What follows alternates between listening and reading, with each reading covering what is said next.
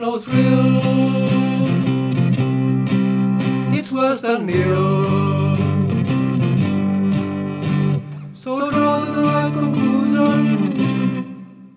Let them be still.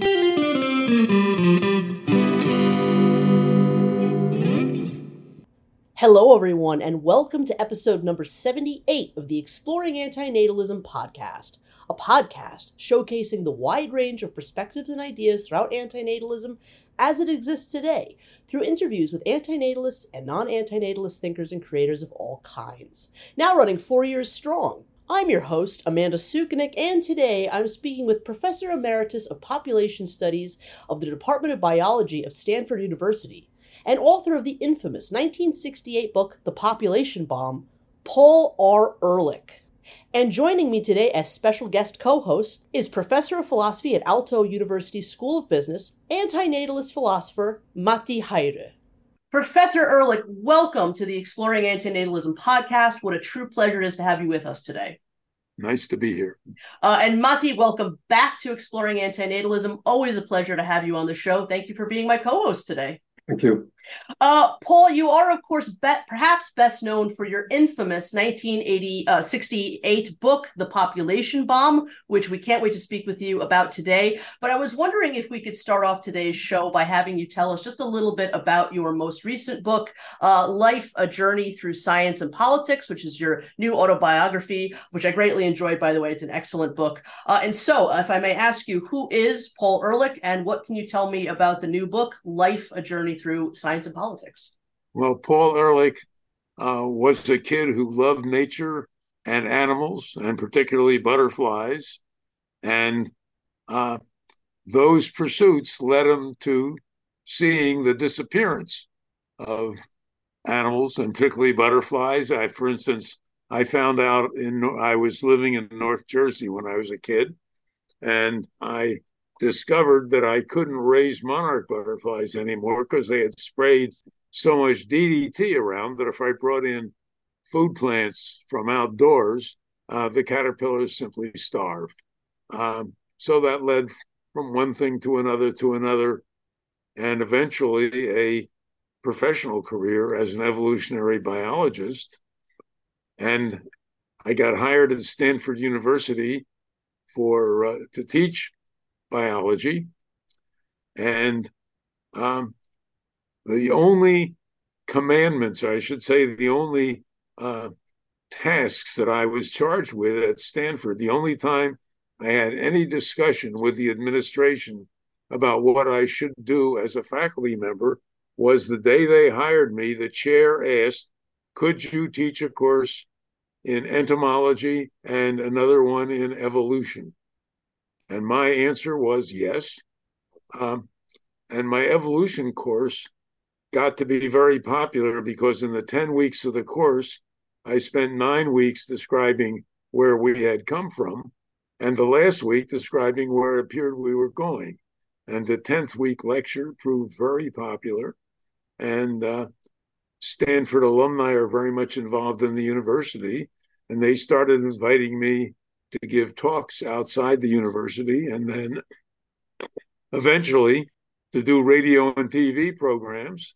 And uh, that's how it started because I'm a born blabbermouth. And, uh, you know, being able to talk to 3,000 people at a time instead of 25 students uh, was wonderful for a propagandist. And of course, when Johnny Carson got involved and I was talking to 15 million people at a time, that really was great for a blabbermouth. So there, you can now throw away the book. You got the basic story. That's the basics in a nutshell for sure. Yeah, well, it's an incredible life that you've built, and you know, all as the book details, starting with you know an interest in butterflies, and it grew from there. So, uh, yeah, thank you so much for that wonderful answer, uh, Paul. Um, Matti, I do believe that uh, that you're up next. Would you like to ask a question? Okay, so uh, antinatalism is pretty close to what you have been doing all these years. The word is not defined in English dictionaries, but there are entries in two major French ones, and they connect antinatalism with reducing birth rates, so with population control. Now, at least since the Brundtland report in 1987, the United Nations has insisted that educating girls in the developing world countries is all the population policy that the world needs. So my obvious question to you and to tell our audience is, what do you think of this position, the United Nations position and its chances of succeeding? Well, let's put it this way. If we could give women around the world equal rights, equal opportunity, equal respect, then I suspect we would see the birth rate going in the direction it should. That is, below two births per woman, because we desperately need to shrink the human population. And from my ethical standpoint, the way to shrink it is to limit the input, not maximize the output, not kill people, but take good care of people. Unfortunately, I don't see any sign of women being given equal rights and opportunities and respect around the world. We've had a war on women in the United States, uh, which the idiots have won. Uh, and so uh, I think if we're going to solve the problem, one of the things we need to do, besides working very hard to change that situation, is to develop um, more family planning programs, which turn out to be cheap and to help with education. That is, if you're trying to give women education and rights and so on, um, the data show that where there have been good family planning programs, that's been one of the side effects. But above all, um, what disgusts me is that even the demographers don't understand that 8 billion people is already depending. Well, if you take the word of the best economist in the world, Partha Dasgupta, it's almost 5 billion too many already. Uh, and if you listen to the demographers, when they're talking about population projections, they do not project what's going to happen when the climate gets even hotter and so on. And the death rates, which are already starting to go up, are going to go up higher. So anybody who is fighting against antinatalism is basically fighting to kill people. Uh, and uh, for example, with the anti abortion laws in the United States, uh, the idiots in our Congress have been successfully killing women because you do not change significantly abortion rates by passing anti abortion law- laws. What you do is drive women to more difficult and dangerous abortions. Um, and the, the um, Ted Cruz's and Donald Trump's and the other morons should be really aware of that and at least admitting what they're doing. Yeah. Sorry, those are not the opinions of Stanford University. Unfortunately. Well, we we appreciate those opinions here on exploring antinatalism for sure. Um, when the population bomb was written in 1968, the word antinatalism existed, but it was not yet used as a philosophical term to describe a moral position against procreation. So I was curious if you could tell us what your familiarity with the term antinatalism is or isn't, as it may be. Well, it suffers uh, and suffered for um, some of the reasons the population bomb suffered. That is, antinatalism or population control and so on are complex subjects. And the population bomb led people to think uh, that you wanted to destroy the population. And antinatalism has led some people to think that you don't want anybody, any more children. And of course, my own personal position is uh, I I have a daughter and two um, uh, genetic granddaughters, and I think it really helps a human being to have the experience of raising the next generation, and we certainly need to do so and to educate them very well. Uh, but if antinatalism, as some people have interpreted it, means no more children, no, that's not a a plan that I, I it's a plan that society tends to be moving towards. I mean, if the Trump motto is no more children, no more society, no more civilization, he's doing everything he possibly can uh, to make sure there are no more births. But it's not a position I share. All right. Uh, Matti, I do believe it's your turn. uh, you have been uh, accused of being an anti-natalist, my sources say. So I have two questions about that. First, how do you plead, guilty or not guilty? And second, uh, what do you make of such an accusation? Well, it goes back to what I was just saying. If it if antinatalism, the person asking the question means no more births, then I am against that position. If it means regulating the number of births so we end up with a smaller population, uh, that is where the children are properly cared for and so on, and where there are enough births always to prevent the population from disappearing, but also to prevent the population from getting beyond its resources, then I'm guilty of being an anti natalist. So it depends really on how you define antinatalism. Well, I certainly we have done my best to get the birth rate down. The birth rate virtually everywhere is too high. Yes, okay. I, I understand that uh, in according to Amanda and my definition of antinatalism, you are not an antinatalist. You are you may be a selective pronatalist, but that's another other thing altogether. That, well, that's another tricky issue. Yeah, I, I, mean, by our definition, antinatalism does mean no births, and we'll get to a, little bit about that in, in, in a bit. Um, my next question to you would be, uh, Paul, in the population bomb, you lay out um, eleven on the back of the book, actually, eleven statements which you you can uh, are mankind's inaudible, inalienable rights. The right to eat well, the right to drink pure water, the right to breathe clean air, the right to decent, uncrowded shelter, the right to enjoy natural beauty, the right to enjoy uh, avoid regimentation, the right to avoid pesticide poisoning, the right to freedom from thermonuclear war, the right to limit families, the right to educate our children, the right to have grandchildren. And my question from there is if these rights cannot be guaranteed, do those potential people we might create have the right to not exist? They have the right what? To not exist. If you can't mm-hmm. assure those things in the lives that we might create, do those lives have the right to not exist? Well, uh, one of the favorite hobbies of a um, 300,000 year old hominin uh, that named itself Homo sapiens, but has shown very little sign of sapience, uh, is making up rights. And I was really playing off of that.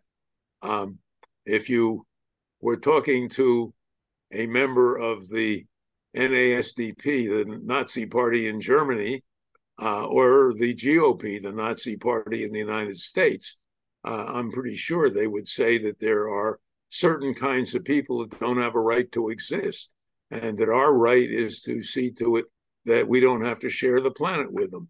So I think making up rights is fundamentally silly, but I was taking advantage of a silly hobby uh, that uh, the UN likes to make up rights, made up a long list of development goals and so on, none of which it's doing anybody's doing anything to really meet. Uh, but they like talking about the rights and so on. And I guess that's a way we do politics.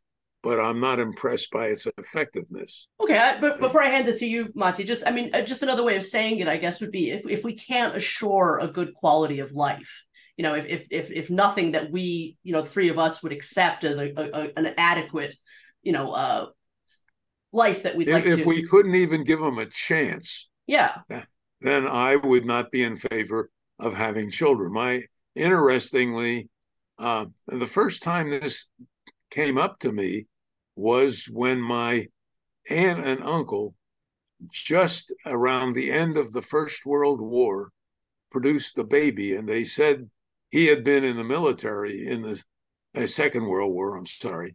He had been in the military in the Second World War, and they had debated for a long time whether or not it was a world they thought it was reasonable to enter a child into. They ended up deciding yes, uh, and I think since that child has now had a uh, a fairly long and successful life, they made the right decision. Uh, but I think more people ought to be thinking about that. In other words, all this emphasis on how many babies uh, should be shifted to how well can we take care of our babies? How well can we feed and educate them and so on and give them decent lives. And from my perspective, we've already we've been moving basically uh, since Ronald Reagan in the United States in a direction where lives are less valued and we put less attention into it. I was at a major university for 60 years, and it's a university that no longer does anything to educate people to what's going on in the world. All it does is develop people to become more Josh Hawleys and Ted Cruz's and so on. And uh, it, it has a school of sustainability in which you're basically forbidden to mention population. That is, you can have a school of sustainability where what you're going to sustain is never specified. And uh, it's very depressing. But our universities have failed us. They did a great job early on. The you know the original education system was designed, the public education system, when we began moving into industrial production. That is when it was no longer uh, cottage industries su- supplying goods. And you had to have workers who could tell time so they could show up at the plant at the right time and do simple mathematics uh, when they were designing things and so on and working with blueprints. And so the system was developed to supply the wage slaves for that system, uh, not the offspring of the people who run places like Stanford University, but the wage slaves who are going to work in the factories and show up on time and so on. And the system's still designed to do that, not to produce people who will be sensible, knowledgeable, ethical people for a world that has changed totally uh, since the days of the Industrial Revolution. Uh, thank you for your insight into that, Paul. Um, I do believe you're next. Yes, yes, those are admirable ideas, and and I have found a personal way of of getting around that that problem. I I'm a philosopher and I, I teach at the School of Business, and I'm supposed to be teaching business ethics, and instead I preach them about the wrongness of the Sustainable Development Goals system and how that doesn't change anything in the world. But anyway, uh, now I have a philo- philosophical question because I'm I'm a philosopher. Uh, you have for a long time advocated the reduction of birth rates and controlling population growth. That's what what you have done. But why? Can you tell us the audience why? Do you have a specific ethical or political or philosophical ideal or theory that drives you in this matter? Well, my own philosophy uh, is expressed by um, my my favorite book on business schools is called "Close the Business Schools," and it uh, famous line in it. I think guy's name was Martin, who wrote the book, a business school professor. Was business school is the place that teaches you how to take money out of other people's pockets and put it in yours. Uh, and I think one of the major mistakes Homo sapiens made was the financialization of value, that everything and everyone is judged by how much money they have. You can have a blithering idiot who invented a car and wants to send uh, people uh, to outer space all the time, and he's respected because he has a lot of money. Uh, and I doubt if he could give you a coherent story on why we have money and what's the advantage of money and why did we go to money and why did we financialize the world and so on. So my philosophy, which I think is wrong, uh, was basically if you could educate people to how the world actually works, people in our kind of species would become, we're already very, very cooperative. In other words, the success of Homo sapiens is founded on learning to work together, have language that allowed us to coordinate our activities and so on. We evolved to be cooperative, uh, but uh, we also evolved, I'm afraid, to be competitive, and the competitiveness is overwhelming. But I still would like to think that you and I and the anti-natalist movement and so on could change our behavior in time before we pay the big penalty. Yes, uh, funny that you should mention cars and car uh, manufacturers. Uh, in my business ethics business ethics class, I use the example of Henry Ford and Fordism and, and all that to explain to them how how the money aspect, the, the aspect that you are talking about, how that has just invaded everything and so on. But I'm I'm going on to what's the uh, I heard a good Ford story yesterday that I didn't know. Um, it turned out he was he was a bad guy in many respects, no question. Hitler had his anti-Semitic book in his library when Hitler was in prison after the beer hall putsch. Um, but he sent his people to junkyards after the Model A had been in production for a while to find out what parts you could still use from the uh, the junked cars. And it turned out that the kingpin in the drive in the steering system lasted and lasted and lasted. There was no um, basically not enough no wear on them, so you could take a kingpin from an ancient Model A and put it in a new one and not lose anything. So what did he do? He instructed his people to put less effort into making kingpins, make them shoddier, uh, so they don't last longer than the rest of the car. Yes, of course. yeah. yeah. All right. Well, thank you to you both uh, for all of that. Um, Paul, we don't have much. We don't have much left. I just want to, uh, before I go to my closing question, I just want to insert a little bit here about, you know, um, sort of, you know, the re- just explain a little bit of the reason why uh, antinatalists like Matti and I would recommend no births as opposed to less births, is because you know we believe that life in general produces all of this suffering, right? And we keep doing it without there's all different kinds of antinatalist arguments. It's, it's, very risky to produce new lives. We do it without consent.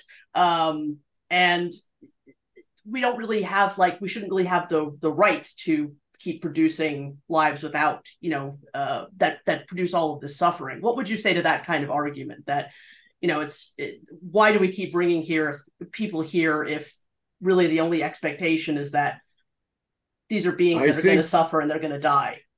I think we evolved.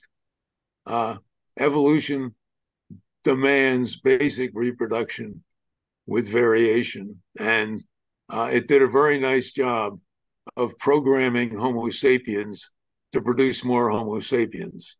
Uh, and at 91, I'm my urge to do so has dropped considerably. Uh, but if I were 19, uh, your argument would not have had any impact on me whatsoever. So uh, I'm afraid we're programmed to go in that direction. And what I can say, looking at you guys and me, is that some people have had wonderful lives. And so that, that urge uh, in our parents uh, did us, in a way, I think, a favor. Don't you? At least I feel I've been lucky to get to know a planet and other people and so on that is enlivened. You know, you're the famous statement by a lepidopterist, or a part-time lepidopterist, Vladimir Nabokov, who uh, wrote Lolita, but also uh, worked on butterflies. We had he was a correspondent of mine when I was in graduate school, and we exchanged uh, information on butterflies. And when he published Lolita, I sent him what we called a reprint card. That was a little postcard that said, Dear sir or ma'am, I'd really like a copy of your paper XXXX and gave my address at the University of Kansas at the time.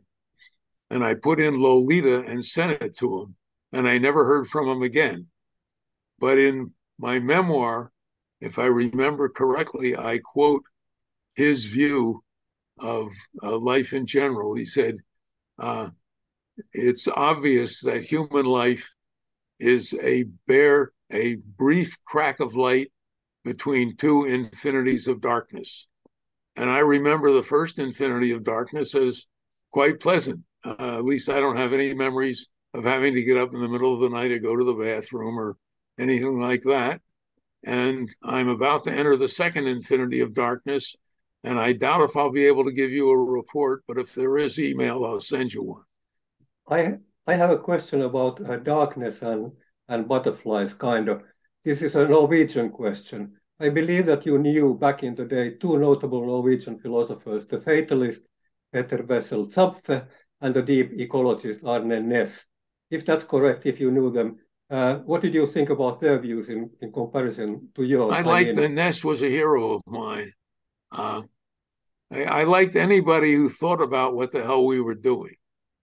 In other words, as a philosopher, you perfectly well know, uh, philosophy is barely touched on in our education systems, and people are not asked the questions of why, what, how, and so on. Um, a colleague of mine has just completed a book on free will.